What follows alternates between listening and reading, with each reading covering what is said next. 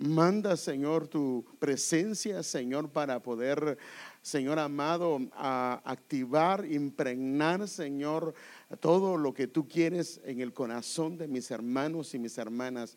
Por favor, Padre, en el nombre de Jesús, te pedimos tu gracia. Abre nuestros oídos, abre nuestros corazones y edifícanos a través de tu palabra. En el nombre de Cristo Jesús lo pedimos y damos gracias, Señor. Amén. Fíjese que el tema que vamos a tratar ya lo empezamos el viernes pasado y yo quisiera estar hablando ahorita de los viernes sobre esto, hermano, porque ahorita solo le estoy dando introducciones, no he entrado en sí a, lo que quiero entrar, pero necesito explicarle algunas cosas. Entonces el tema se llama obediencia a las autoridades superiores, la parte número dos.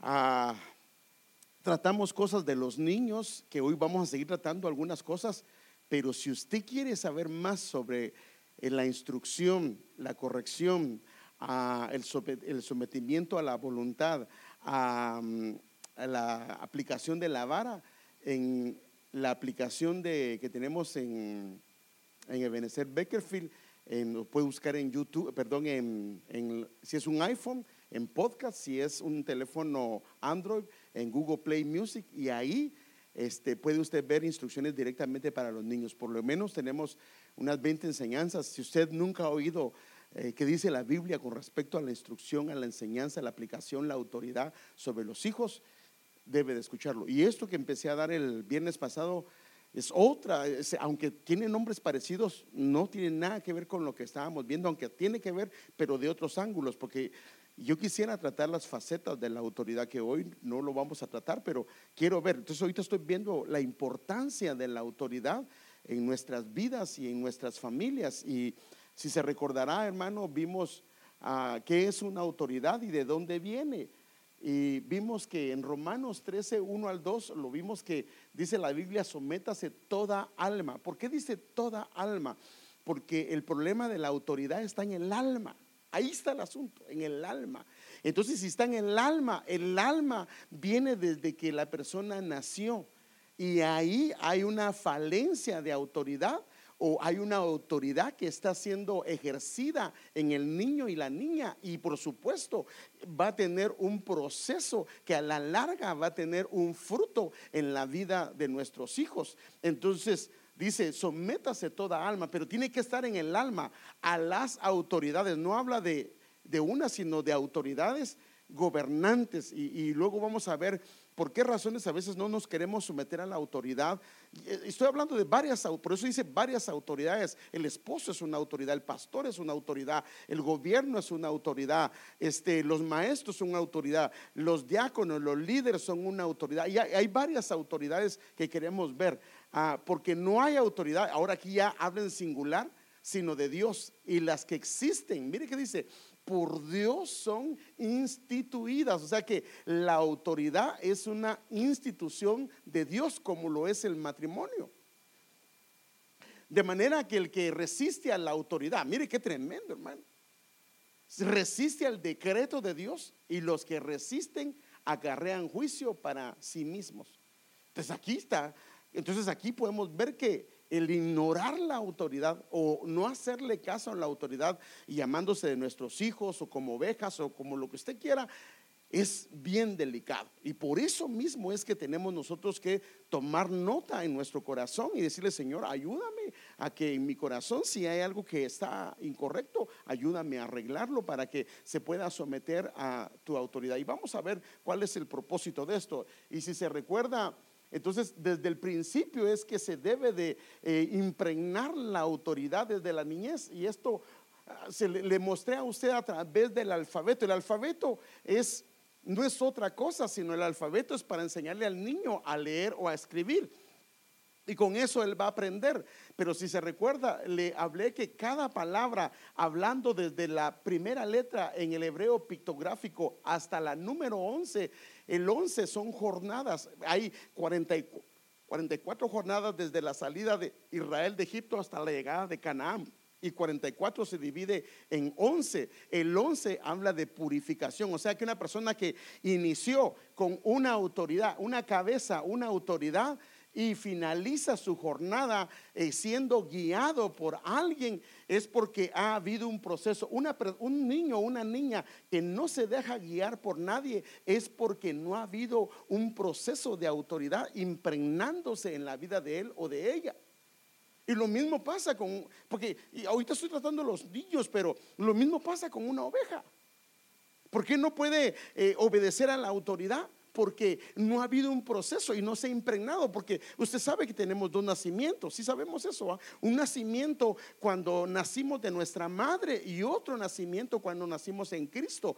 Y ambas, en alguna medida, Dios nos muestra en lo natural que sucede también en lo espiritual. Ahora, cuando hay un proceso de, y, ah, vi, palabra por palabra de esa de una manera general, pero se las enseñé que la finalidad era que la autoridad prepara el alma del niño para que él reciba la gracia para ser gobernado y llevarlo al gobierno de Dios. Y por eso es que la letra que sigue en la número 12 es la vara. La vara es, o sea, ese es el gobierno de Dios. Pero no puede haber un gobierno de Dios en una persona si no ha habido un proceso, una impregnación de la autoridad en la vida. Por eso es que tenemos que instruirlos, por eso es que tenemos que guiarlos en el camino. Pero esto ya lo vi, solo le di unos detallitos pero lo puede oír, ese, dime más detalles, lo puede escuchar en las grabaciones que eh, gracias al Señor los hemos puesto. Entonces, ¿por qué la Biblia le da tanta importancia a la autoridad, especialmente en el hogar? Ahora, el hogar, eh, eh, la iglesia es como el hogar. Entonces, o sea, mire, no puedo, quisiera tratar el hogar y la iglesia, pero al tratar el hogar estoy tratando la iglesia, porque hay un padre en un, en un, en un hogar, hay una madre. En una iglesia también. Hay hijos también. Y hay hijos de diferentes edades también. O sea, lo mismo pasa en la iglesia. Entonces, ¿por qué la Biblia le da tanta importancia a la autoridad? Especialmente en el hogar o en la iglesia. Porque si los hijos no están siendo gobernados, quedan expuestos a cualquier corriente del mundo. Y esto sí es delicado. Ahorita va a ver que el que no haya una autoridad en el hogar gobernante es peligrosísimo. Y quiero mostrárselo con la escritura, porque ah, le quiero mostrar hoy eh, también los temperamentos, quiero mostrarle algunas cosas con respecto a la autoridad, porque también no somos equitativos ni justos con respecto a la autoridad, pero queremos ver todo esto si el Señor nos lo permite hoy. Entonces, si los hijos no tienen una autoridad gobernante sobre ellos, ellos están expuestos a las corrientes y las corrientes sí son tremendas. Entonces déjenme enseñarle algunos versículos. De la corriente del mundo, su enfoque es destruir y arrastrar con los hijos, arrastrar con los niños. Y, me refiero, cuando digo niños, me refiero a nuestros hijos, hermano. Y quiero enseñarle algunos versículos al respecto de esto. Apocalipsis 12, 15, 16 dice, y la serpiente que el Señor reprenda al enemigo. La serpiente es tipo del diablo. Si sabemos eso, ¿verdad, hermano? Yo esto ya creo que la mayoría lo sabemos, pero si no, la serpiente es tipo del diablo. No hay vuelta de hoja. A quien está refiriéndose acá es a la potestad más alta del enemigo. Dice, y la serpiente arrojó de su boca. Fíjese pues, de su boca, en la, boca está el lenguaje. Por eso es que el problema con que nos enfrentamos los padres es que usted y yo, fíjese pues, usted y yo, ¿cuánto tiempo pasamos con nuestros hijos?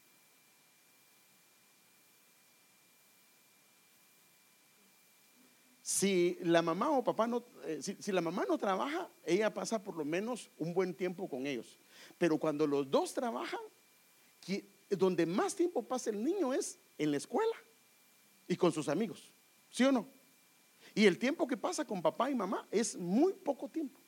Entonces, el sistema a través de las amistades que tenga lo están bombardeando.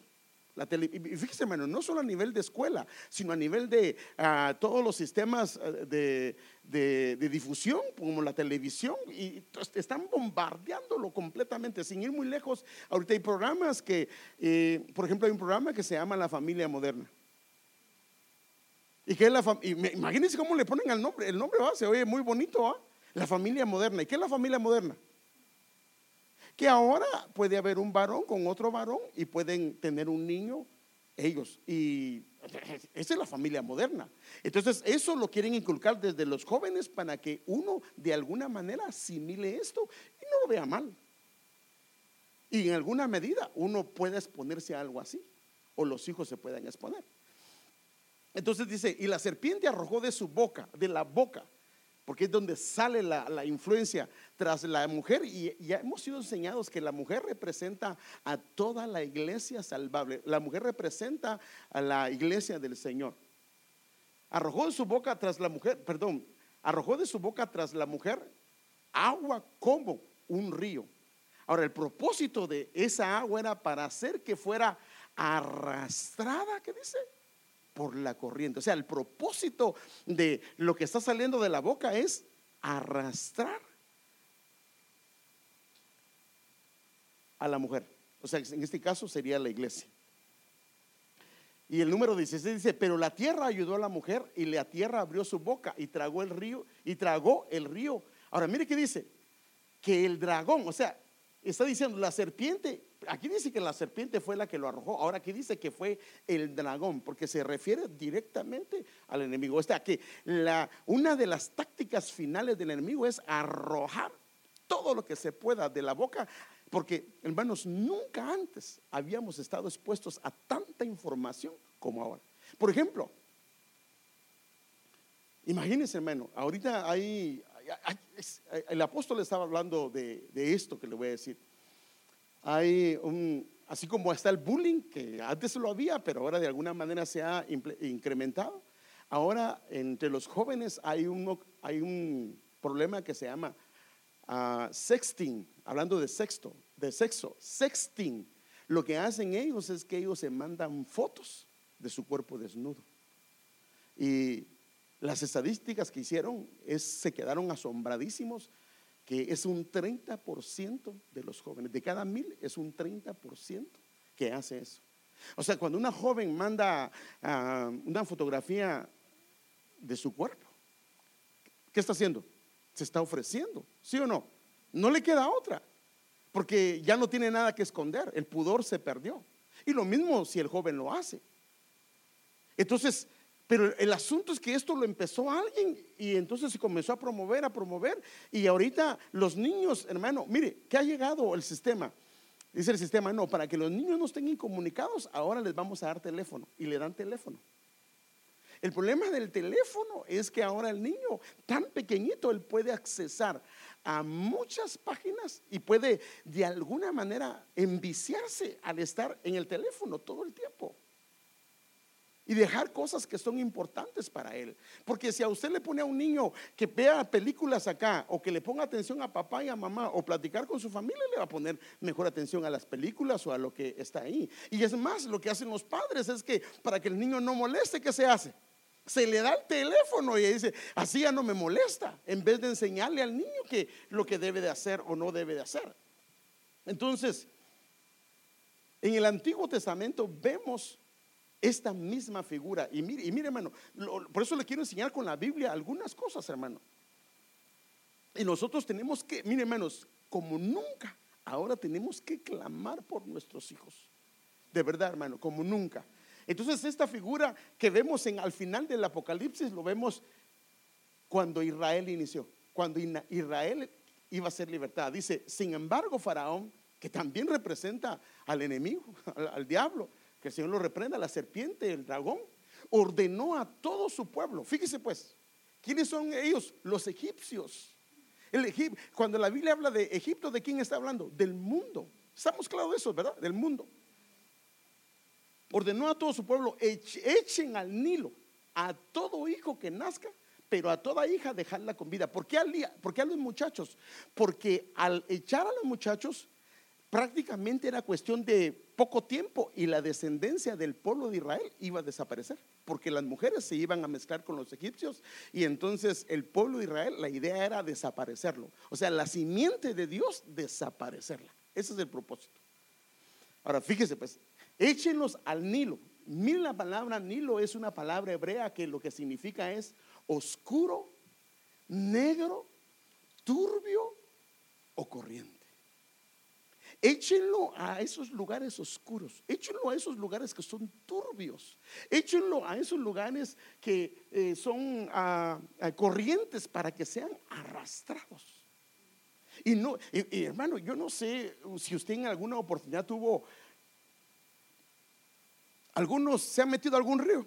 Levante la mano los que se han metido a algún río. No le voy a hacer ninguna pregunta capciosa ya, no se preocupe.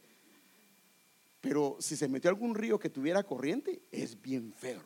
Si lo agarró un poquito la corriente, eso es, pero por fuera se ve bonito el río cómo va caminando, pero hay corrientes arriba, corrientes abajo, y si alguna vez fue expuesto a una corriente, siente uno morirse, hermano. Y si uno no tiene cuidado, la corriente se lo lleva. Es más, en este lago Min hay un, hay un río ahí que ahí hay una parte que se han muerto varias personas debido a que vieron tan inofensivo el río y se metieron y terminaron pues muriendo en ese lugar. Entonces, la idea del faraón es que los echaran al río. Y viene la serpiente, que prácticamente es un tipo de, que es ese, ya la figura, perdón, ya el personaje de faraón, al final sacando un río, una corriente de agua para arrastrar a todos los niños y las niñas detrás de la corriente. Ahora, una figura de la autoridad negativa. Miremos qué es una figura de una autoridad negativa con respecto a la vara que es puesta en la tierra. O sea, si se tiene la vara, es autoridad. Pero cuando se suelta la vara, escúcheme bien, cuando se suelta la vara y se deja en el tierra, por decir, en la tierra, por decir así, cuando abandono la autoridad y no tomo lo que Dios me dio, para ejercerlo en la iglesia, en mi hogar, en donde el Señor me ha puesto, entonces lo que pasa es que es una influencia negativa. Entonces déjenme enseñarlo. Y el Señor le dijo, ¿qué es eso que tienes en la mano? Y él respondió, una vara. Entonces él dijo, échala en tierra. La vara, que significa la autoridad. Y él la echó en tierra. Y cuando le echó en tierra, se convirtió en qué? En una serpiente fuera, la autoridad fuera de la mano. Porque a nosotros, mire, eh, ya le he explicado esto y también tal vez lo vamos a tratar un poquito, es que al gobierno se le dio la espada para gobernar. A la familia se le dio la vara para gobernar su casa. Y a la iglesia se le dio las llaves. Y un día quisiéramos hablar de las llaves, si el Señor nos permite. Entonces, cuando Moisés soltó la vara, esa vara se convierte en serpiente. En su mano era vara y era autoridad, era la vara de Dios. Pero cuando estaba ahí, ahora, ¿por qué la tuvo que agarrar por la cola? Porque el que la va a aplastar en la cabeza, ¿quién es? Es el Señor.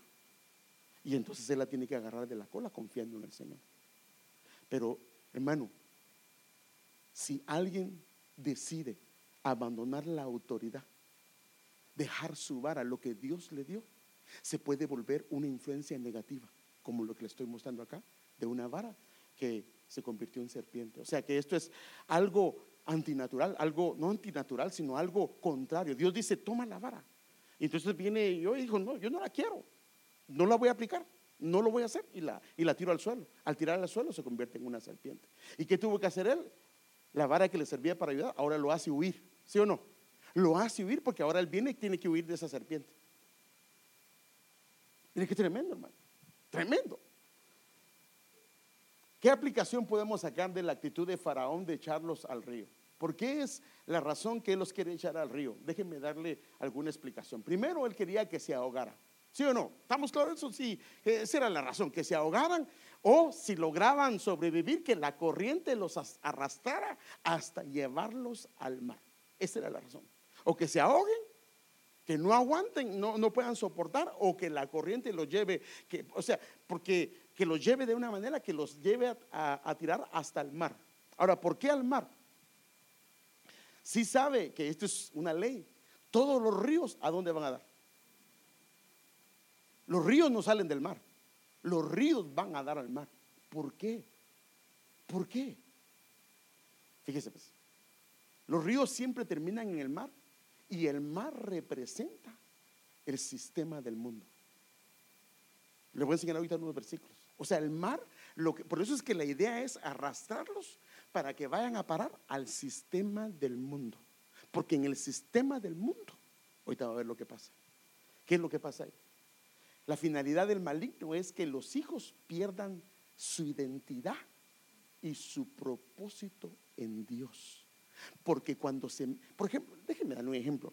¿Qué pasa cuando un hijo se aparta de los caminos del Señor y es arrastrado por la tentación, las cosas y todo eso? ¿Acaso no pudo haber sido un predicador, pudo haber sido un guitarrista, pudo haber sido un pianista, pudo ser un siervo y una sierva? ¿Acaso no en medio del mundo pierde su identidad?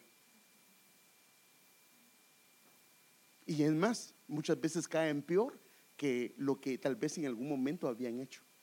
O sea que el propósito del enemigo es mandarlos al mar, porque en el mar se pierden, pierden su identidad, se mezclan con el sistema y al mezclarse con el sistema, entonces ellos comienzan a hacer cosas que nunca habían hecho, porque el mundo lo hace. Porque el mundo es parte de lo que ellos hacen, es parte de lo que ellos practican. Entonces, lo que antes lo miraba malo, ahora no lo ve tan malo, porque el mundo lo practica y el mundo es algo de lo que hace. Entonces, el riesgo que hay cuando un joven, un niño, un adulto no, no, se, no se quiere someter a la autoridad, se va arrastrado. Y la idea es llevarlo hasta el mar, porque en el mar se pierde su identidad y se pierde el propósito del cual el Señor lo trajo a este mundo. Entonces hay razones espirituales del, por qué los ríos paran en el mar. Mire, Apocalipsis 13:1, me paré sobre la arena del mar y vi subir del mar una qué? Una bestia que tenía siete cabezas y diez cuernos. O sea, ¿de dónde sale la bestia, el dragón del Apocalipsis? Sale del mar, del mar. O sea, ¿quién gobierna en el mar? En el sistema del mundo? El enemigo. Ahora le voy a enseñar otro versículo más claro todavía. Isaías 27:1. Aquel día el Señor castigará con su espada feroz, grande y poderosa, al leviatán, serpiente huidosa, al leviatán, serpiente tortuosa, y matará al dragón. ¿Dónde vive? En el mar. ¿Quién fue el que sacó la corriente de su boca? El dragón el sistema del mundo. Por eso es que el sistema, el mar, hermano, es tremendo, hermano. O sea, por eso es que nosotros tenemos que tener cuidado. El, enemigo va a querer agarrar a los hijos y echarlos en la corriente. El problema es que nosotros estamos tan llenos de tantas actividades que lo que se nos ha olvidado es que nuestros hijos necesitan conocer al Señor y necesitan un gobierno de Dios en sus vidas. Pero como yo no estoy en casa, mi esposo no está, mi esposa no está en casa, entonces los hijos se quedan siendo gobernados, perdón, sin gobierno. Y esto es bien delicado. Ahora, ¿por qué le estoy hablando todo esto? Porque algunos de ustedes tenemos hijos y tenemos, el gobierno es un proceso, perdón, la autoridad es un proceso que es desde la niñez, pero si desde la niñez no se pudo dar, hay esperanza porque nosotros nacimos en Cristo y el Señor puede cambiar muchas cosas en nosotros. Si me entiende que no eh, se dieron bien, que no estuvimos, tal vez, tal vez fuimos hijos rebeldes, tal vez fuimos hijas rebeldes, tal vez a la autoridad nunca la reconocimos, pero que ahora que nacimos en Cristo, la Biblia dice el que está en Cristo, nueva criatura es. Y podemos hacer que el principio de la autoridad de Dios se impregne en nuestro corazón y el Señor lo pueda hacer en nuestras vidas. Ahora, fíjese, pues esta ciudad, hermano, es impresionante lo que la Biblia, hermano, las figuras y todo. Mire, Tiro y Sidón, si usted, usted lo puede leer más en la Biblia, pero no. Tiro significa roca. Nuestro Señor, ¿cómo se identifica? Como la roca, ¿cierto? Y Sidón significa fortaleza. Lo que pasó fue que Sidón estaba a la orilla del mar. Mire qué tremendo, hermano. Lo mismo pasó con, con, perdón, con Lot. Dice, usted sabe que él no se fue a parar directamente a Sodoma y Gomorra. Sí sabe eso, ¿verdad? Él primero se fue a la llanura. Y estando en la llanura, se fue, así dice la Biblia, hermano no sé si alguien me puede buscar ese pasaje, fue acercando sus tiendas hasta que terminó viviendo en medio de Sodoma y Gomorra.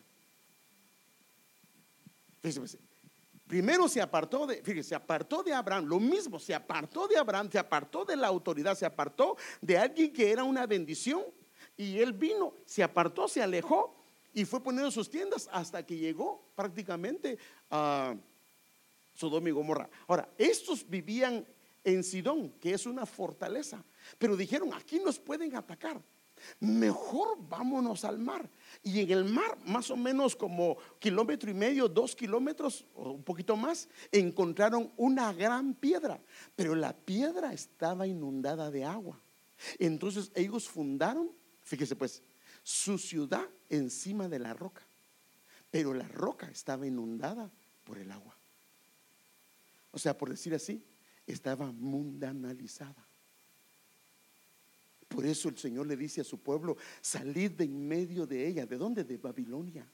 Porque lo que ha hecho Babilonia es babilonizar a su pueblo. Por ejemplo, si sabe que cuando llevaron cautivos a Daniel y a sus tres amigos, lo primero que hizo el rey, ¿qué fue? Cambiarle sus nombres, su identidad, para que perdieran la identidad que ellos traían y la perdieran. Dos, les cambió el alimento para que cambiaran lo que comían. ¿Lo tienen ahí, hermano? Por favor, hermano Alex. Es Génesis capítulo 13 y verso 11. Adelante. Dice, y escogió Lot para sí todo el valle del Jordán. Y viajó Lot hacia el oriente, así se separaron el uno del otro. Abraham se estableció en la tierra de Canaán en tanto que Lot se estableció en las ciudades del valle y fue poniendo sus tiendas hasta Sodoma. ¿Se da cuenta, hermano? Qué tremendo. Ahora mire lo que dice este pasaje con respecto a esta ciudad. Avergüénzate, oh Sidón, porque el mar, oh tú, fortaleza del mar, ha dicho, en otras versiones dice, y el mar ha dicho, donde vive el dragón, Mire qué dice. Número uno. No he tenido dolores de parto y no he dado a luz. Una de las cosas que tiene ah, el sistema del mundo es que no tiene dolores de parto y tampoco da hijos a luz. menos ¿y cuál es la iglesia que se ve en Apocalipsis? No es una iglesia que está de parto. O sea que el sistema del mundo lo que nunca va a dar son hijos de luz. Tremendo, hermano. No va a dar hijos de luz. Y si no da de hijos de luz, entonces el sistema del mundo no formará hijos de luz fruto de un vientre con hijos en formación. Por falta de autoridad, entonces está en el mar donde está todo el mundo. Entonces, como está ahí, y, lo dice, hermano, no he tenido dolores de parto y no he dado a luz. El mar dice: Yo no voy a tener hijos por medio de parto. Y la iglesia que se va en el arrebatamiento es una iglesia que sale de una mujer que está con dolores de parto. Dos, ni he criado a jóvenes. O sea que eso lo que significa es que no hay instrucción, no hay enseñanza, especialmente para ayudar a alguien a que su caminata sea en el Señor, para que el temor de Dios gobierne a un joven. El sistema del mundo no es eso. El sistema del mundo no está para encaminar a alguien a que vaya a amar al Señor y busque al Señor. Y tres, mire lo que dice hermano, y esto me impresionó. Ni educado a vírgenes. ¿De qué le habla una virgen? ¿Con quién se viene a casar el Señor?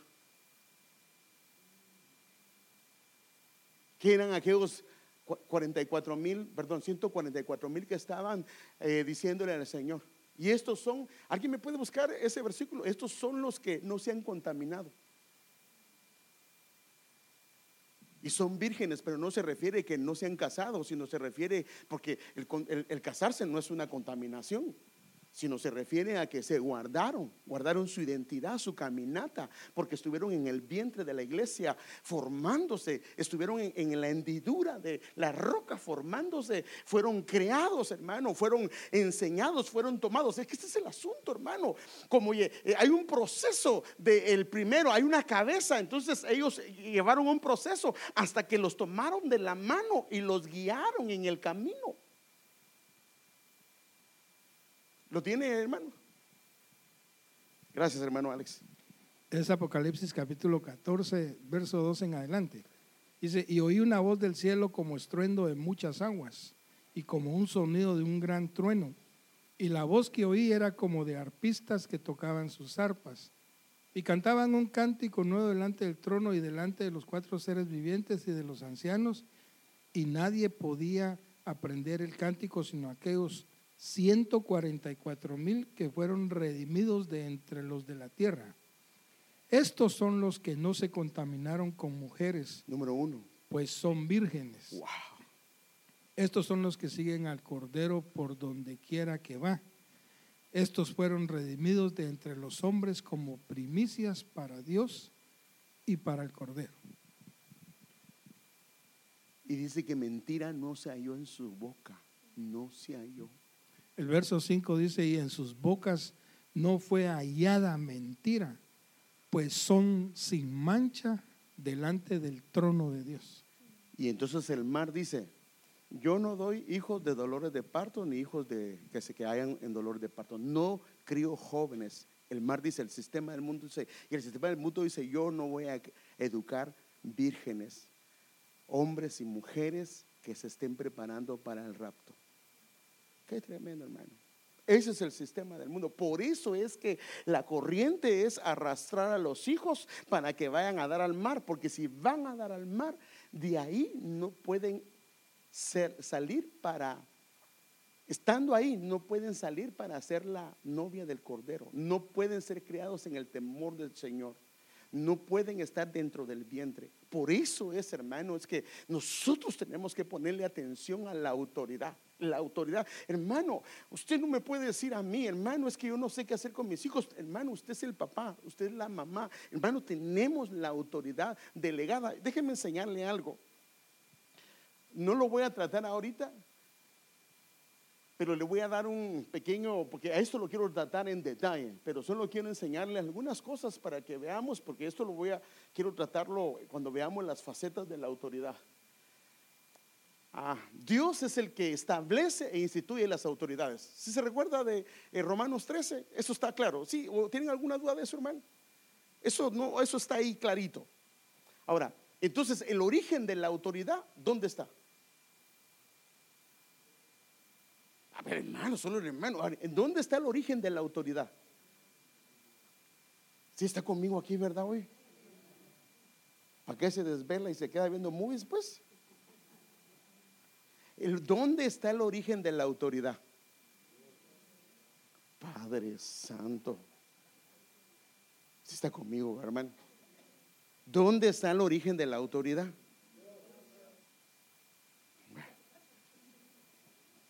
Padre del cielo. Bueno, está bien. Entonces, el origen de la autoridad está en Él. Pero Él tiene un medio de autoridad.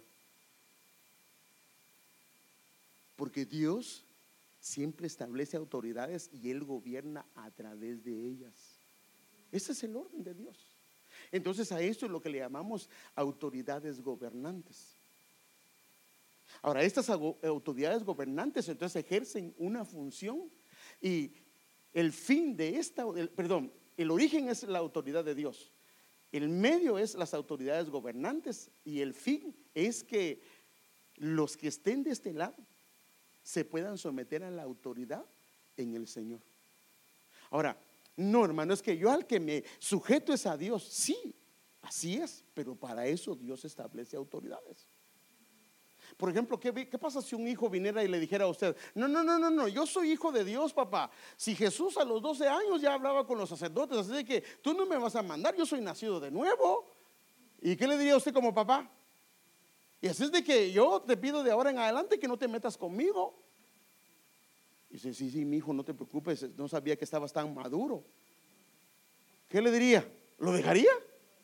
No, porque para eso le fue dado un papá y ahorita vamos a ver esto. Ahora, ¿cuál es la idea de que eh, haya un origen, que haya un medio de autoridad, autoridades gobernantes y que el fin sea que eh, se pueda uno someter a la autoridad? Porque entonces lo que hay es una edificación. Hay una edificación. Fíjese que, por ejemplo, 2 Corintios 18 dice, pues aunque yo me gloríe más todavía respecto de nuestra autoridad, que el Señor nos dio. ¿Para qué dice que le dio la autoridad? Ay, hermano, hermano, si está conmigo, así, sí, sí, de verdad, mire, si usted no está conmigo hoy, entonces yo de verdad no, no le puedo seguir predicando. Si está conmigo hoy. Porque, hermano, yo, yo vengo a, contarle lo que el Señor me ha hablado y se lo quiero compartir. Pero usted tiene que estar con su corazón abierto, hermano.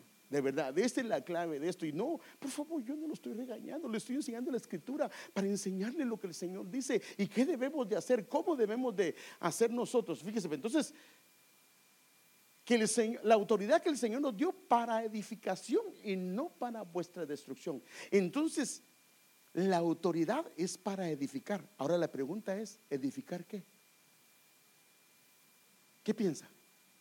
A ver, como dice el apóstol, platiquemos. ¿Qué piensa usted? ¿Edificar qué? ¿No se ha puesto a pensar? Dice, la autoridad de Dios es dada para edificar, pero ¿edificar qué? ¿Ah? ¿Mm? ¿Familias? ¿Está bien? ¿El hogar? ¿La iglesia? ¿Ah? ¿Nuestra alma? A ver, a ver, opine, opine. Es bueno que pensemos, hermano. Porque yo no sé, hermano, por eso es que cuando leemos la escritura debemos de, nosotros, ¿por qué dice eso la escritura? Entonces la Biblia dice que la autoridad que le dio el Señor al apóstol Pablo y él como un ministro dice que es para edificación.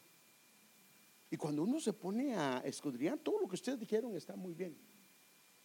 Pero ¿sabe cuál es la razón de qué es lo que la autoridad para qué es específicamente? Eh, todo lo demás, pero específicamente es para estar, establecer el gobierno de Dios en mi corazón, en mi matrimonio, en la iglesia en donde yo estoy. Por eso es que, fíjese, pues una de las horas, cuando le dijeron al Señor, enséñanos a orar, lo primero que él dijo fue, Padre nuestro que estás en los cielos, santificando, santificado sea tu nombre. Venga tu reino, establece tu reino y hágase qué? Tu voluntad.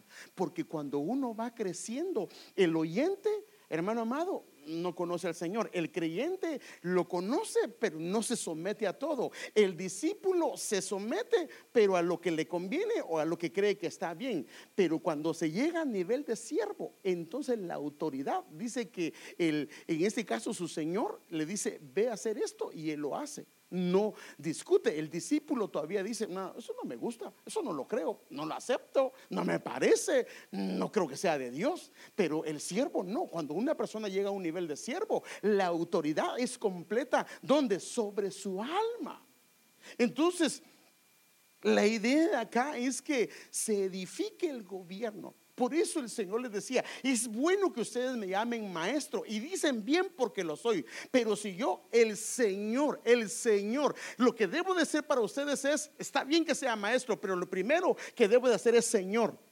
Porque como Señor, entonces se van a sujetar. Por eso que al que confiesa a Jesús como Señor, como Señor, como Señor. O sea, la clave de esto es que como Señor, porque como Señor Él puede establecer su autoridad sobre nuestras vidas y ser gobernados bajo el gobierno de Dios. Porque por eso Jesús, una de sus predicaciones era arrepentidos porque, ¿qué dice? El reino de los cielos se ha acercado. Él predicaba sobre el reino de los cielos que se ha acercado. ¿Para qué? Para que se estableciera el gobierno de Dios.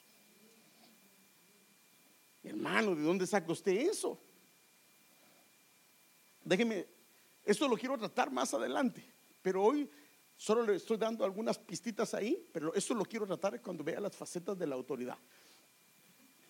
Mire, déjeme darle este versículo. Mire, Colosenses 2.9 dice en, la nueva traducción judía dice, y es en unión con Él que vosotros habéis sido hechos completos, porque Él es la cabeza de todo gobierno. ¿Y qué dice? Y de toda autoridad. Pero déjeme, esto es para mostrarle que Él es la autoridad. Eso ya lo sabíamos, porque Él instituye. Mire este versículo, me gusta, hermano. Primera de Pedro 3:22 dice, subió al cielo y está sentado a la derecha de Dios en el lugar más importante. Y mire qué dice, y gobierna a todos los ángeles y a todos los seres espirituales que tienen autoridad y poder. O sea que los que tienen autoridad son gobernables. Los que están bajo autoridad son gobernables por Él. Porque el gobierno de Dios se está estableciendo. Hermano, usted lo está haciendo para que le hagamos caso, como no le hemos hecho caso. Está bien, le voy a hacer caso. No, no, no, no. No, hermano, no, no, porque, hermano, perdón, hermano, no vaya a pensar que lo estoy haciendo porque alguien me hizo algo. No, no, no, no, no, nada que ver. Le estoy hablando porque eso es lo que el Señor quiere que yo le hable hoy. Entonces, es importante que el rey, porque hermano, si el gobierno de Dios se establece acá, ya lo hicimos, hermano. Porque entonces caminaremos en la voluntad agradable y perfecta del Señor. Amén. Déjenme enseñar otro versículo. Nos diste plena autoridad sobre todo lo que hiciste. Nos diste dominio. Dominio también es autoridad sobre toda creación. Y si Dios le dio dominio, que es autoridad también, sobre toda la creación, eso quiere decir que nada de lo creado queda fuera de su gobierno. Lo que está bajo autoridad está bajo el gobierno de Dios. Entonces, cuando usted comienza a ejercer autoridad en su casa sobre sus hijos, los hijos suyos comienzan a crecer en el gobierno de Dios. Pero no pueden crecer en el gobierno de Dios si no están bajo autoridad. Esa autoridad se debe de ejercer. Por eso es que Dios te da la vara por favor, no, hermano, usted quiere que le, ya le pegué a mis hijos, hermano. No, no, no, hermano, yo no estoy hablando de eso, porque la vara es darle vara cuando se necesita, pero el enfoque, hermano, es, la autoridad, que ejerzas tu autoridad. Tú eres el que, hermana, eh, esposa, hermana amada, hermano amado, ustedes son los que gobiernan en su casa, no son sus hijos. Si sus hijos toman las decisiones, discúlpeme, no está gobernando usted. Pero ¿por, qué? Yo no quiero ir a esa iglesia porque no me gusta. Bueno, entonces no nos vamos a esa iglesia, pues mi hijo. ¿Quién está gobernando? ¿Acaso no somos nosotros los que nos... o puede el niño diferenciarse una iglesia? El niño se va a ir a una iglesia donde mire que le gusta que haya payasos, que ¿sí o no? Hermano, discúlpeme, pero es así. Él no, él no anda buscando palabra que, sea sólida o revelación de Dios. Él lo que busca es que lo entretengan porque él ve la iglesia como algo sociable. Y está bien, eso es parte de lo que nosotros hacemos, que eh, les enseñamos versículos, la palabra del Señor, que ellos conozcan al Señor y, y los ponen a jugar. Pero el enfoque es que conozcan al Señor. Entonces el asunto es que el gobierno debe de estar sobre eso, sobre ellos. Si ellos están bajo la autoridad del Señor, el gobierno de Dios comienza a fluir. Porque déjenme enseñarle algo. Esto solo se lo estoy enseñando, pero no quiero tratarlo porque quiero, eh, primero Dios, el próximo viernes o el otro viernes quisiera tratar esto con más detalles.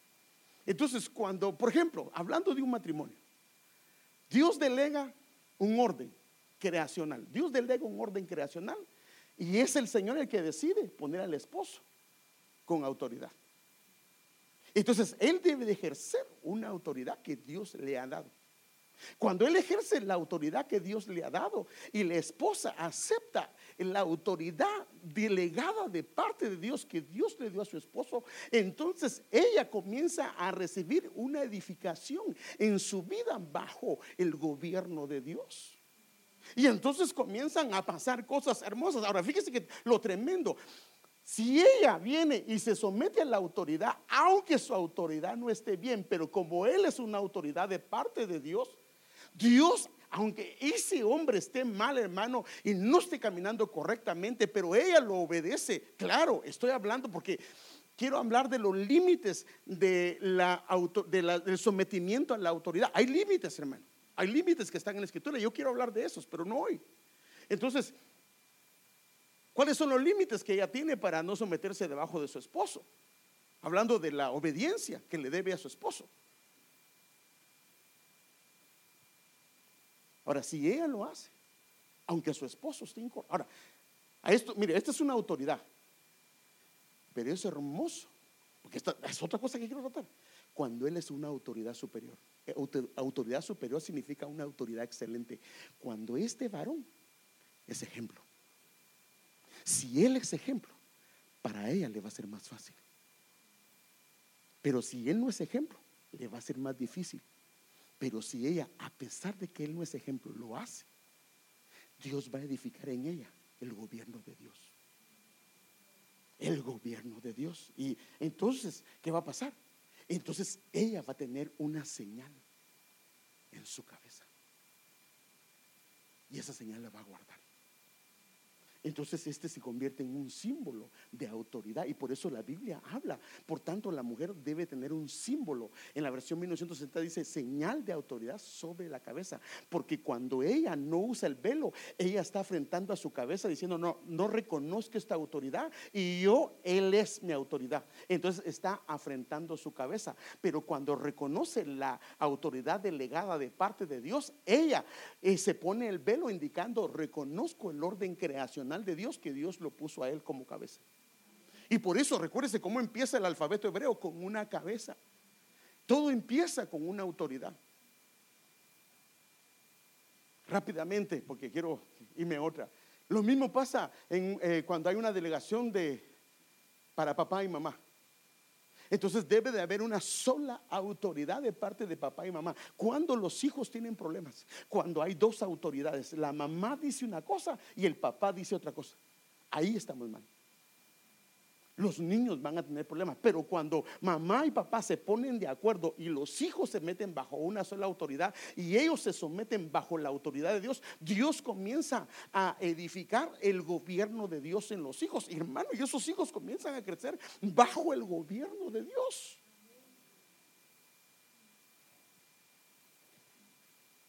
Ahora, ¿cuál es la señal de autoridad de ellos? Es la vara.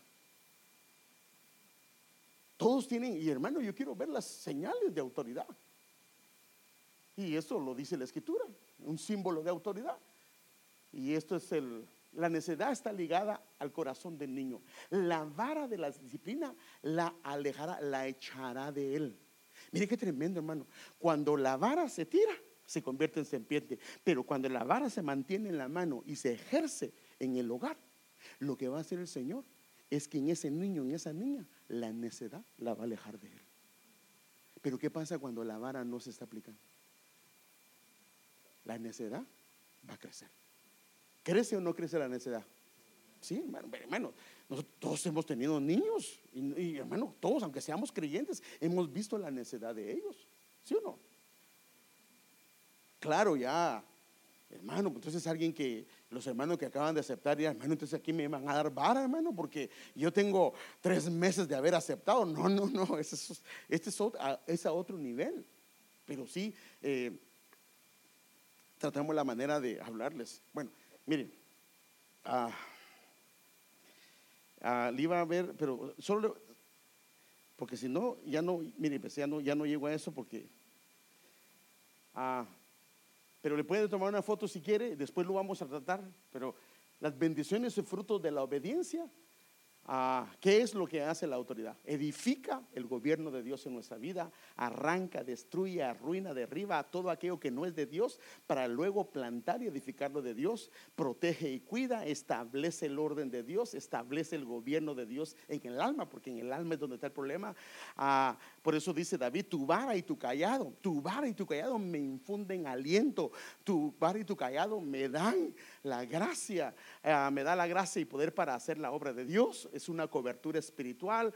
Ah, eso se lo hablé el viernes pasado, que la vara, cuando los niños pasan debajo de la vara, se meten dentro del vínculo del pacto. Ya eso se lo hablé el, viernes pasado, ah, se vuelven justos y equitativos. Ya esto es lo que quiero ir. No voy a tratar lo demás, solo quiero ver a la justicia y a la equidad de la autoridad, porque en eso tenemos que tener cuidado. Déjenme enseñarle algo. Como padre debemos de cuidar que la autoridad sea justa y equitativa. Y aquí yo quiero ver algunas cosas. La autoridad equitativa es la asignación de tareas y resultados acorde a la capacidad de ellos. Pero eso no se aplica solamente en la familia, también se aplica en la iglesia. Y ahorita quiero que veamos algunas cosas que a veces somos muy injustos, hermano. Porque si sabe que el Señor repartió, déjenme enseñarle esto. Mire lo que dice. También el reino del cielo puede ilustrarse mediante la historia de un hombre que tenía que emprender un largo viaje.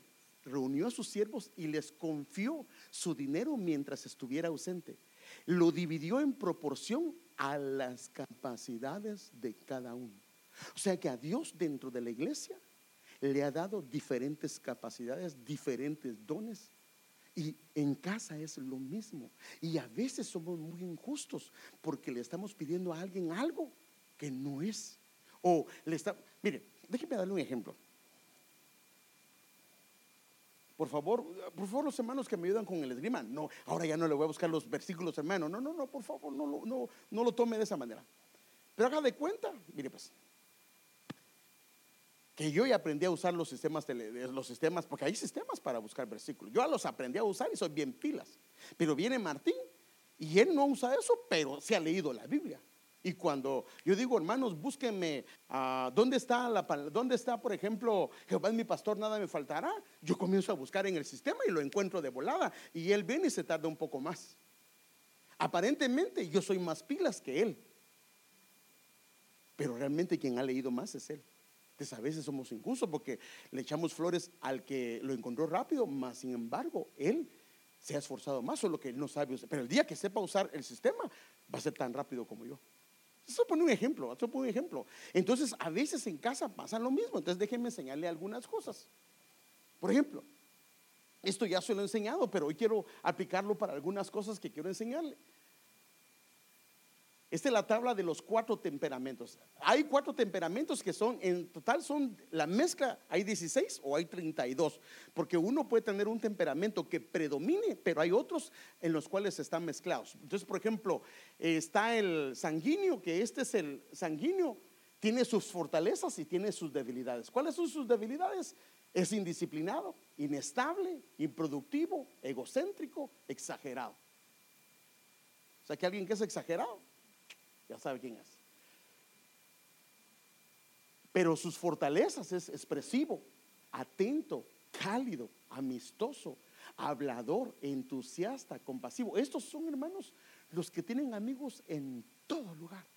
Estos rara vez lo confrontan, rara vez le dan una palabra incorrecta, rara vez lo hacen sentir mal. Estos son los que en todas las fiestas siempre son invitados. En cambio, a los otros, usted los tacha de la lista, porque dice, no, hombre, si este, si viene me va a hacer aquí relajo porque ya lo conozco o ya la conozco.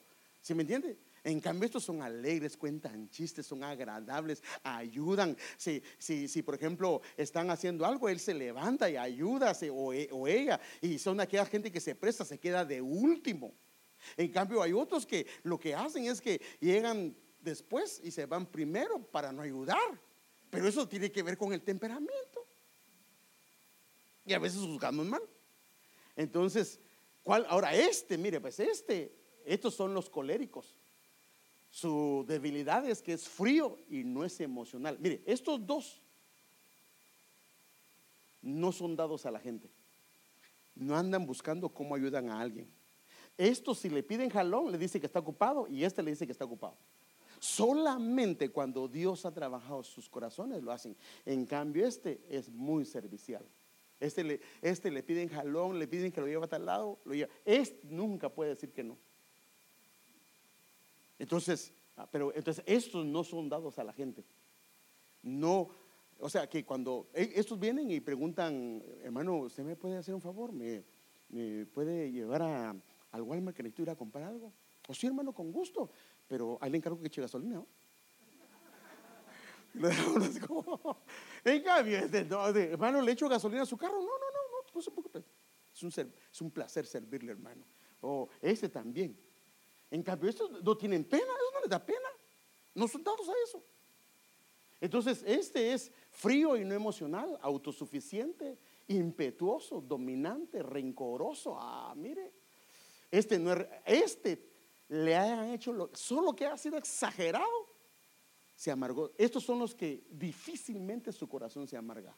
Pero este y este, estos son muy susceptibles a la amargura. Ah, sarcásticos, estos son los que le dicen a veces comentarios que lo dejan a usted frío, hermano, que dice usted, pero pues, ¿será que se da cuenta la hermana lo que me está diciendo? O el hermano lo que me está diciendo. Y son pesados, pesadas para hablar, pero así es, esa es su manera de ser. Son crueles porque ellos no, están pensando en si te va a ofender o no te va a ofender, no se importa un comino. ¿Qué, decía el apóstol? ¿Qué te importa? y el colérico es voluntarioso. Ahora, este sí tiene eh, fortalezas. Es voluntarioso, independiente, visionario, práctico, productivo, decidido. Y este termina siendo un líder. Y cuando el Señor los trabaja, hermano. Estos son, fíjese, pues, aunque les esté yendo mal, no dejan de hacer lo que se han propuesto. En cambio, este, cuando comienza a irle mal, deja todo tirado. Estos son los que empiezan muchas cosas y las dejan a medias. Este no aunque le vaya mal, permanece y, le esté yendo en contra de la corriente, permanece. Ahora, este flemático es sin motivación. Estos son los que eh, cuando entran, le dice usted, ¿me puedes ir a hacer un favor? Ve a traerme aquel plato. Papadito, ¿no puedes ir un poco más rápido? Es, su, personalidad. Ah, limpia, limpia por favor la estufa y comienzan así. Si son detallistas, pero Y usted, ahora, normalmente, fíjese pues, ¿con quién cree que se casa? Una persona que es flemática, ¿con quién cree que se casa? O se casa con un sanguíneo o se casa con un colérico. Este es acelerado y este no. Y ahí vienen los clavos. Pero eso es lo que Dios hizo para que sea un freno para él. Ahora, este es sin motivación. O sea, o sea, él hay que decirle, haz esto. Mire, pues, hay 10 cosas que están mal y la mamá le dice, mi hijo, ¿me puede usted? Le está diciendo, recójame eso y le dice, ordene todo lo demás. Y solo ordena lo que le dijeron. Hasta que no le digan que ordene, no lo hace. O sea, por ejemplo, hay varias basuras en la casa y le dice, mi hijo, recoja esa basura. Y hay otras a la par, solo recoge esa. Así es. Amoroso, egoísta, mezquino, autoprotector. Estos son los que a los hijos, si no tienen cuidado, nunca les prohíbe nada. Ahora, sus fortalezas son tranquilos, confiados. Estos nunca se enojan, estos nunca se van de la iglesia. Nunca. Porque nunca se enojan con nadie. Objetivo, diplomático, eficaz, organizado, práctico, humorista, le gusta contar chistes también, calmado, plácido. Estos son los que la paz del Señor gobierna su corazón. Estos no se enojan, uno, claro, este se casa, por eso es que se casa con uno de estos. La mujer se casa con uno de estos porque es, es la, el único o la única que le puede aguantar. Nadie más. Y el melancólico, pues, este es variable, este es muy, es muy sentimental, es autocentrado, es propenso a persecución, vengativo, susceptible eh, teórico, insociable. Estos son los que no les gusta compartir. No, no, no, no les gusta compartir. Crítico, todo. O sea, fíjense que son los que no hablan, pero se fijan en todo, hermano. En todo. Eso no dicen nada. Por eso es lo que, dice de las aguas mansas, líbrame, Señor. Porque son los que no. Mm, ¿Está algo malo, hermano? No, no, se quedan callados. Pero por dentro si se vieran cómo tienen aquí arreglado, porque se fijan, porque ellos son muy ordenados. Esto es estando, estos son, ahora este, dentro de los temperamentos, este es el más inteligente. Mire, hermano, escúcheme lo que voy a decir. Para que este se aprenda 10 versículos y este se aprenda 10 versículos, están, para repasarlos. Estos, una oída le dan, dos oídas y ya se lo saben. Es, parte de las fortalezas que él tiene.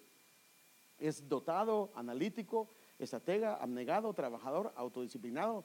Estos desde niños, nadie les tiene, mire pues, aquí, por eso quiero ver las diferencias, nadie les tiene que enseñar que sean disciplinados. Ellos desde niños no les gusta el desorden, no les gusta andar sucios, no les gusta ah, andar desguajados, no, no, no, no, no, no. Estos desde niños son bien limpios y estos desde niños son, son, son jóvenes que no estudian tanto, no se esfuerzan tanto y solo haz. Va a su cuarto, es impecable, impecable. Va usted a donde están las camisas, para empezar, bien planchadas. Los colores con su, en su lugar. No como a veces en nuestras casas que el blanco, el beige, hay fregado todo. No, eso no, los blancos con los blancos, los negros con los negros, zapatos en orden, bien lustrados. No, eh, como va a entrar a, zapatos y ahí busca, ¿y, dónde estará el otro? Debajo del sillón, ahí lo tiene el chucho mordiendo. estos, estos son así, estos son así. Y este, este no tanto, pero este también es así. Entonces, quiero enseñarle algo. Entonces, dependiendo del temperamento de cada uno, hay cosas que para algunos son muy difíciles y otras que son relativamente fáciles. Por ejemplo, a algunos, este, la capacidad de pedir perdón es muy difícil. Por ejemplo, al, colérico pedir perdón no es fácil, hermano. Es bien complicado. Pero al sanguíneo, pedir perdón, si él si tiene algo, él, oye la palabra y dice, hermano, voy a pedirle perdón, va y lo busca, hermano, discúlpeme, perdóneme.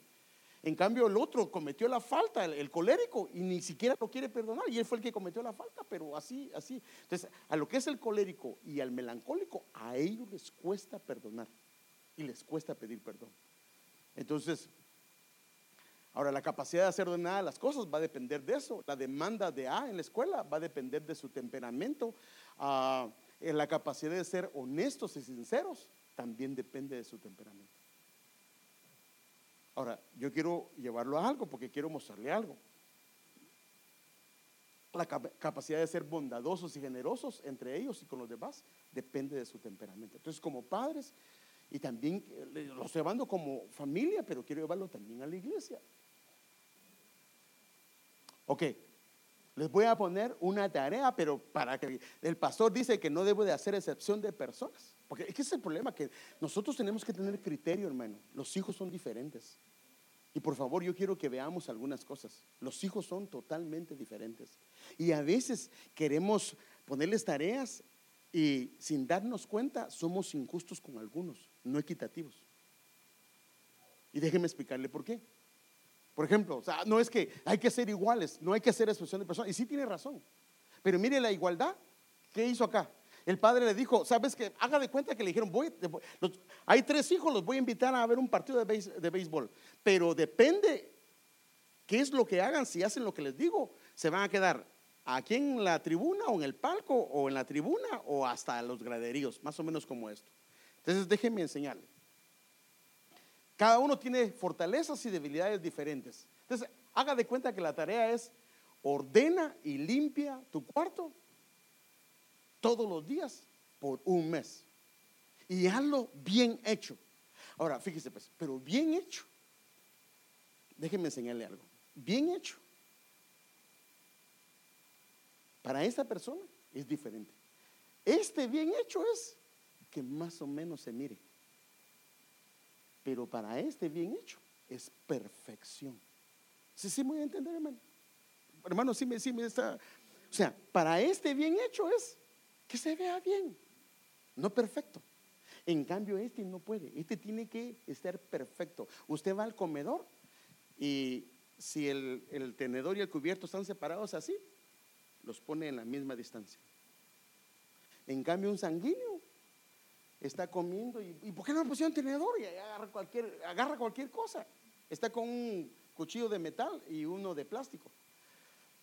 Entonces, bien hecho, dependiendo de qué temperamento sea. Entonces, a veces ellos vienen y dependiendo quién sea, lo van a ver de esa manera.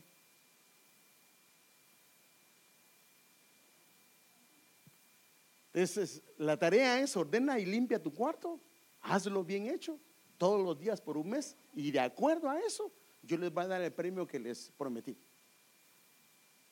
Y para que vean que no soy, que soy imparcial, los, la misma tarea para los tres. Pero el problema es que tiene Porque no tiene solo coléricos en su casa, no tiene solo melancólicos en su casa, no tiene solo flemáticos, ni tiene solo sanguíneos, sino los hijos. Dios los reparte diferentes para que tenga variedad. Por eso es que los que no tenemos muchos hijos solo tenemos dos, pero los que tienen siete hijos tienen de todos, hermano. Entonces, la tarea es la misma. La capacidad dependerá de su temperamento nato. Y claro, cuando los van a chequear, van a ver. Entonces, aquí en este caso, si se trata de la limpieza, quien se lleva el premio es el melancólico. Le sigue el flemático, porque es ordenado. Pero en último lugar está el chispazo y el flemático y el colérico. Porque estos son los temperamentos más desordenados que hay. En ellos, esa debilidad del desorden está en ellos.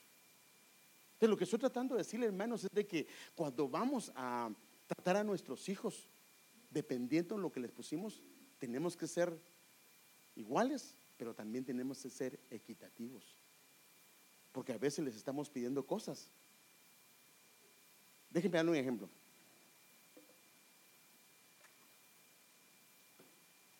Vinieron unos hombres y echaron mucho dinero. Y vino una viuda y echó dos blancas. A los ojos del hombre, ¿quién dio más? Los que echaron más.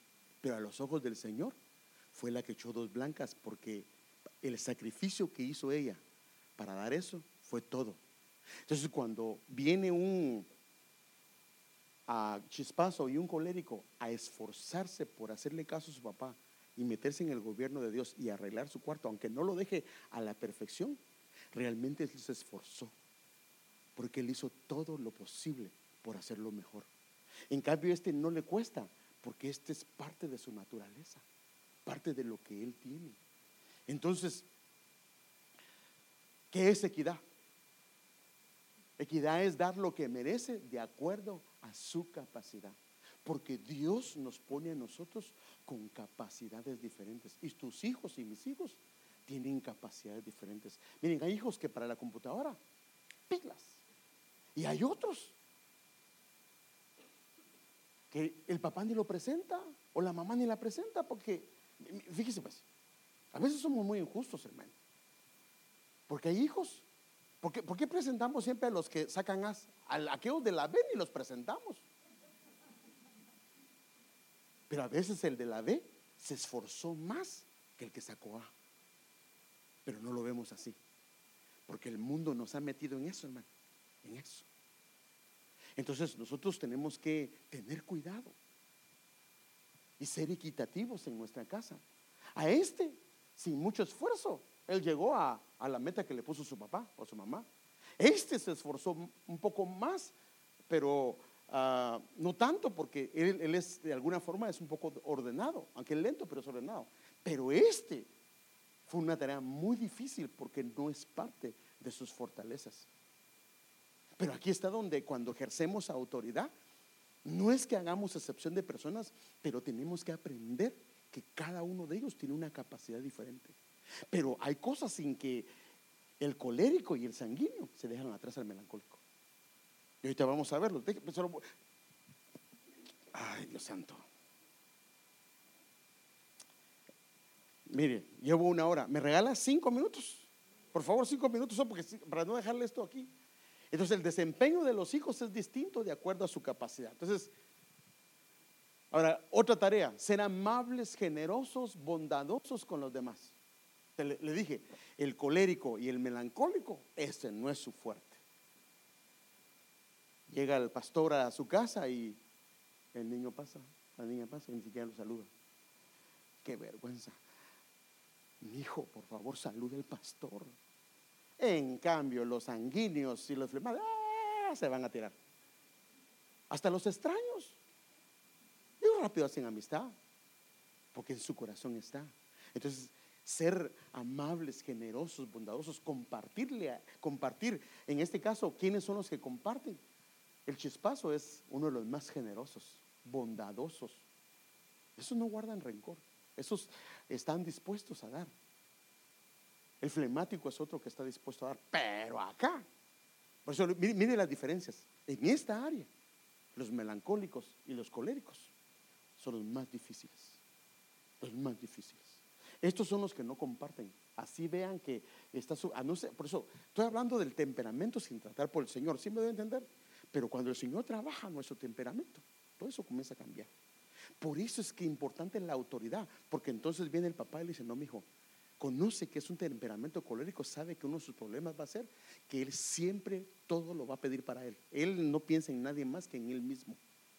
Es ahí donde el papá comienza con la autoridad de Dios delegada a ejercer la autoridad para que el gobierno de Dios venga a su corazón. Es ese joven que es colérico, termina, hermano, compartiendo.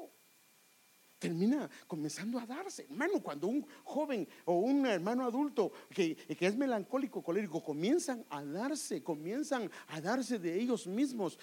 no solamente, mire, a estos coléricos y melancólicos, usted va y están viendo, por ejemplo, un programa nuevo que ellos se los inventaron y usted se acerca y se lo esconden.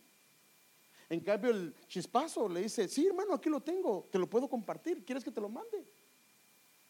Es envidioso. En cambio, ellos es parte de su naturaleza. A estos usted tiene que pedirle citas si lo reciben o no lo reciben. Estos en todo tiempo es bienvenido. Entonces, a este le es más fácil, al chispazo, al, es menos fácil para el flemático y para el melancólico y colérico la bondad y la generosidad es muy difícil. Si se trata de sacar as, que también evaluamos mal a nuestros hijos, fíjese pues, el melancólico se lleva el primer lugar, ese no hay vuelta de hoja. Estos, y, y créame, no hacen tanto esfuerzo. Te lo digo porque como que a la mayoría de ellos Dios les da una mente fotográfica, hermano. No necesitan repasar tanto. En cambio, lo que es el, uh, el flemático, el sanguíneo, están repitiendo, repitiendo, repitiendo, repitiendo, repitiendo, repitiendo. esta A no es la, cuando este saca una A, no es la misma A que es. El esfuerzo que han hecho es muy diferente. ¿Se me debe entender, hermanos? Entonces lo que el Señor quiere es que nosotros guardemos la justicia y la equidad. No así, ni tampoco así, porque a veces sin darnos cuenta esa es la realidad del hogar. No somos justos ni equitativos. Al que, al que, al que saca solo as, lo premiamos, lo premiamos, lo premiamos, lo premiamos, lo premiamos, lo premiamos, y a los demás los dejamos afuera. la autoridad está mal aplicada. Entonces el Señor lo que quiere es que podamos entender la capacidad de cada uno. Claro, van a haber áreas en las que eh, eh, el que está acá arriba va a ser, no, va a ser, va a tener una debilidad. Pero Dios quiere que seamos justos y equitativos. Y termino con esto, hermano. El Dios de Israel ha dicho, me habló la roca de Israel, ¿habrá un justo que gobierne entre los hombres? Que gobierne en el temor del Señor. Entonces lo que el Señor quiere es que nosotros gobernemos con la autoridad que es. Ahora, no podemos gobernar si no somos gobernados. ¿Sí pueden entender, hermano? Necesitamos la, el gobierno de Dios, lo necesitamos en nosotros. Ahora, perdón, sí podemos gobernar, perdón, discúlpeme. Aunque, no, sí podemos ejercer la autoridad, como por, por ejemplo un padre puede ejercer su autoridad de padre, aunque él no se deje obedecer por el Señor. Y el hijo le tiene que obedecer. Pero si él, como hijo de él, le obedece, imagínese sus hijos cómo le van a obedecer a él. ¿Sí me entienden? Entonces la clave está en que para yo ser buen padre, tengo que ser buen hijo. No puedo ser buen padre si no soy buen hijo. Pero cuando comienzo a ser hijo y el gobierno de él comienza a fluir a través de la autoridad en mi corazón, entonces comienzo a ser un buen hijo y un buen padre. Y entonces la autoridad de Dios comienza a edificar el gobierno del Señor en mi corazón. Hermano, y si alguien camina en el gobierno de Dios, está hecho, hermano. Está hecho. Pongámonos te pido un momentito.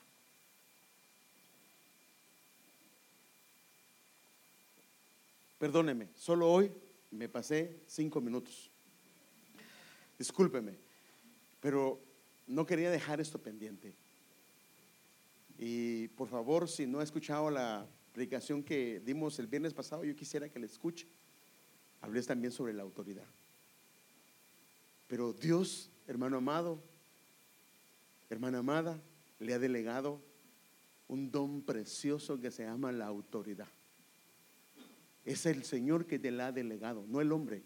Es Dios el que te la ha delegado. Y luego vamos a ver la disociación que hay dentro de el lugar que tenemos y la autoridad que Dios nos ha dado. Pero Dios te ha dado una autoridad. Créame, hermano, si hacemos lo que el Señor nos dice, los hijos, las hijas, van a ser hombres y mujeres bajo el gobierno del Señor.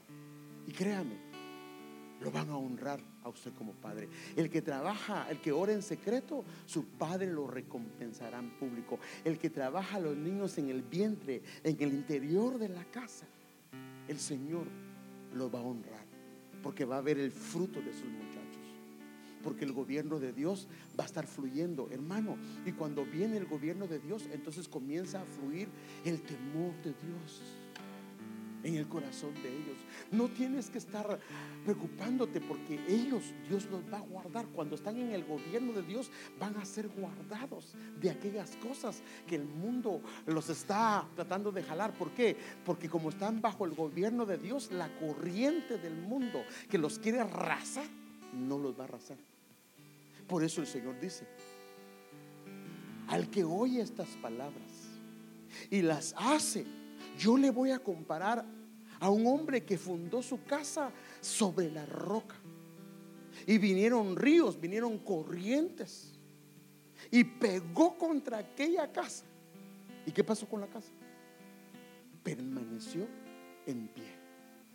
Aunque le arrasaron los ríos, le pegaron con todos los vientos. Pero la casa que se funda sobre la arena, ¿la arena dónde está? En el mar. La casa que se funda sobre la arena se ve bien, pero cuando vienen los ríos, la raza. Hermanos, Dios quiere que ejerzamos la autoridad que el Señor nos ha dado. Y nosotros como ovejas someternos a la autoridad del líder, a la autoridad del diácono, a la autoridad del pastor, del que el Señor nos ha puesto. Si tú eres joven, a la autoridad de tus padres. Si no estás de acuerdo con ellos, habla y dile, papi, claro, porque hermano, por favor, ya le he explicado que hay una diferencia entre consejo y aconsejar. A los niños pequeños no se le pregunta, ¿qué piensas tú? A los niños pequeños se les dice, haz esto, mijo. A los grandes se les dice, ¿qué piensas, mijo? ¿O qué piensas, hija? Esto y esto y esto. Y, también pueden decir, mami o papi, yo no estoy de acuerdo con lo que estás diciendo por esto y esto y esto. Pero yo te quiero decir algo. No estoy de acuerdo, pero si esa es tu decisión, está bien para mí. Hermano, cuando aprendemos a aceptar las autoridades que el Señor ha puesto, el gobierno de Dios comienza a edificarse en mi corazón. Y entonces, ¿qué va a pasar? La vida de Cristo se va a formar en nosotros. Y hermano, el mar no da hijos para el rapto. El mundo no lo hace. Pero los que se someten bajo el gobierno del Señor, estos, estos hermanos, siguen al Cordero por donde quiera que Él va. Reconocen la voz de su Señor a través de su pastor, a través del líder a través de su esposo, a través de su padre. Y le dice, sí, sí está bien. Sé que muchas veces el problema ha sido que por alguna razón hemos sido ingobernables. Pero el Señor quiere llevarnos a que el Señor nos gobierne a través de lo que el Señor ha puesto. Amén. Amado Padre Celestial, aquí estamos, Señor, hoy. Ayúdanos, Señor. Ayúdanos, Dios Todopoderoso.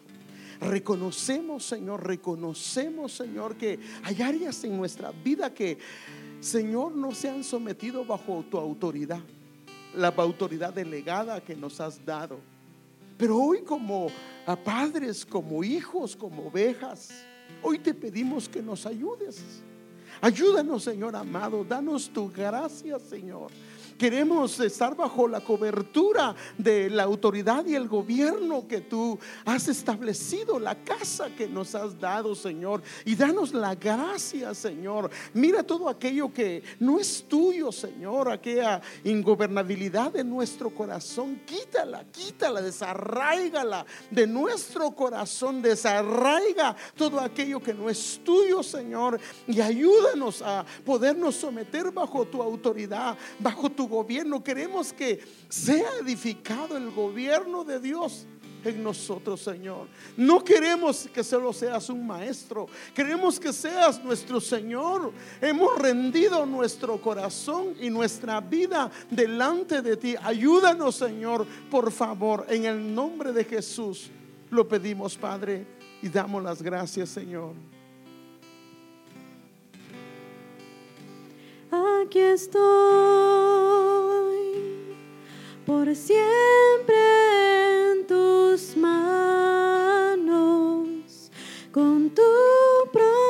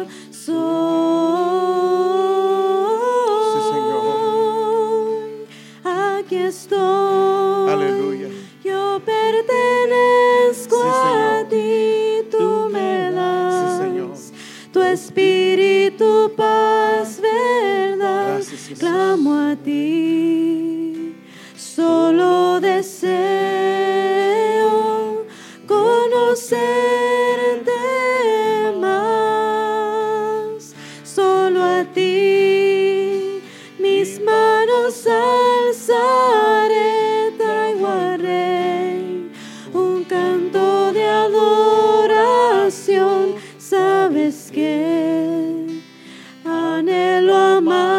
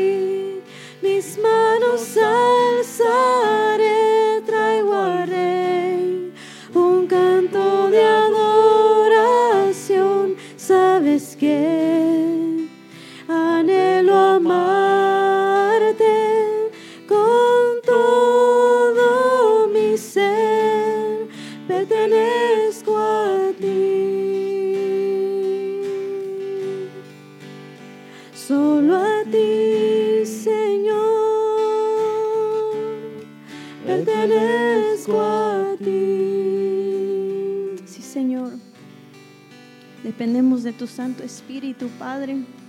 Que tú nos ilumines, Señor. Que nos des tus pensamientos, Señor. Para poder, Señor, ejercer la autoridad que tú nos has dado, Señor. Pero no podemos hacerlo sin ti, Señor. Como dice tu palabra, apartados de ti, nada podemos hacer, Señor. Suplicamos tu ayuda, Padre. Ayúdanos a tener esa equidad, Señor, a poder discernir la diferencia y que tu Santo Espíritu, Señor, nos redarguya cuando no lo estamos haciendo de una forma agradable delante de ti, Señor. Y ayúdanos, Padre, a agradarte, Señor, sometiéndonos, Señor, también a las autoridades que tú has puesto, Señor, sobre de nosotros. Te damos gracias, Señor, en el nombre de Jesús, Señor. Bendecimos a tu pueblo, Padre. Damos gracias por tu palabra, Señor, por tu preciosa presencia, Señor.